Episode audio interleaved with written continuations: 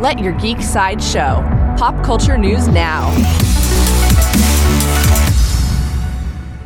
Hey, this is Kitty, and here are your daily geek headlines. In Neil Gaiman news, A24 Films has just released the first trailer for How to Talk to Girls at Parties, a film based on Neil Gaiman's short story. The science fiction romantic comedy tells the story of British teens in the 1970s who accidentally crash a party of alien women. The film stars Alex Sharp, Elle Fanning, and Nicole Kidman.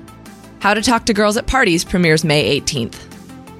In Stranger Things news, Universal Studios has announced that The Upside Down will be coming to its annual Halloween Horror Nights event. The debut season of Netflix's Stranger Things will serve as inspiration for a frightening maze during the event, where fans can encounter the Demogorgon and discover the mystery of the Hawkins National Laboratory. Halloween Horror Nights kicks off in September. In upcoming television news, Neil Gaiman and Fremantle Media have announced their plans to produce a television series based on Mervyn Peake's classic fantasy series Gormenghast.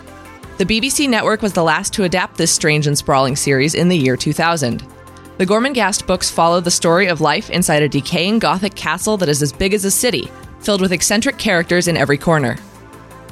In Marvel video game news, Game Informer magazine has released an exclusive gameplay trailer for the upcoming Insomniac Games release of Spider Man for PlayStation 4. The magazine's May issue will feature 14 pages dedicated to the friendly neighborhood hero, with exclusive concept art and interviews with the game's developers. Spider Man for PlayStation 4 will be available on September 7th. This has been your Daily Geek Headlines Update.